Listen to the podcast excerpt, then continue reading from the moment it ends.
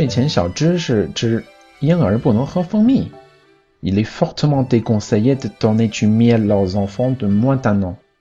En effet, les abeilles peuvent transporter en même temps que le pollen des spores de la bactérie responsable du botulisme. Présente dans la poussière, elle se trouve par la suite dans le miel. Avant un an, le système immunitaire de l'enfant est trop immature Pour lutter contre cette bactérie.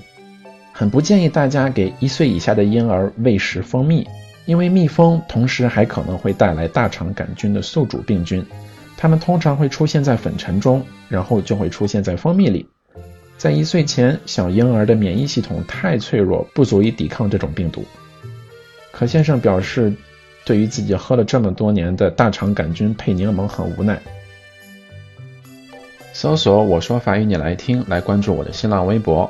另外，主播还有自己的淘宝店铺哦，在店铺里搜索“法国购物记”就可以了。